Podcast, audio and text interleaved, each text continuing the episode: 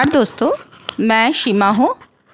आज मैं आपके सामने अपनी एक छोटी सी अनुभव की बातें बताना चाहती हूँ। आज की विषय है नकारात्मक विचारों को पहचाने।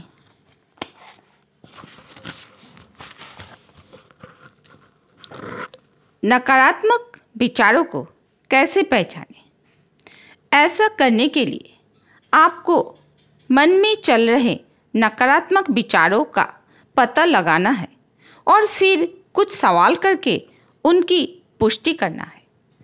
उदाहरण के लिए, आप सोचते हो, मैं पढ़ाई में ठीक नहीं हूँ। क्या ऐसा विचार बार बार आता है? क्या ऐसा सोचने से आपको बुरा लगता है?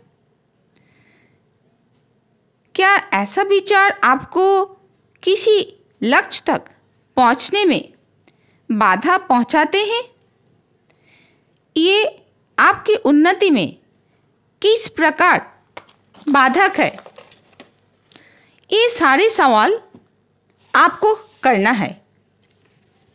और भी बहुत सारे नकारात्मक विचार हम सब के मन में चलते हैं। तो आप कोई भी एक विचार को उठा लेना और आप विचार करना जे ये सोच आपका उन्नति के रास्ता में कैसे बाधक बन के खड़े हैं। सो फ्रेंड नकारात्मक विचार है, ये होते हैं जो आपके जीवन पर नकारात्मक प्रभाव डालते हैं। अतः बार बार ऐसे विचारों के बारे में सोचने से आप बुरे बन जाते हैं और अपनी नकारात्मक मान्यताओं पर अड़े रहते हैं।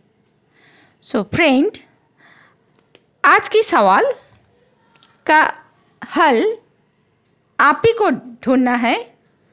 थोड़ी सी फाइव टू टेन मिनट्स आप बैठ के अपना विचारों को मंथन करना और इसका समाधान करना। धन्यवाद दोस्तों।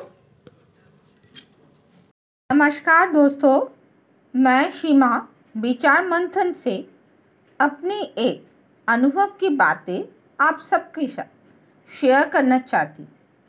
अपनी नकारात्मक विचारों से तुरंत कैसे बचें?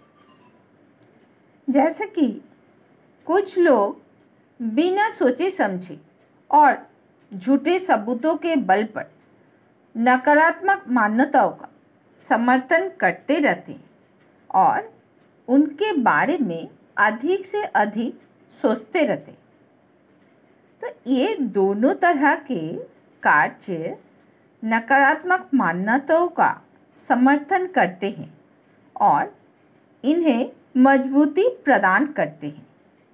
तो आप सबको इनका समर्थन ना करना ही नकारात्मक मान्यताओं के रोकने का सबसे पहला तरीका है।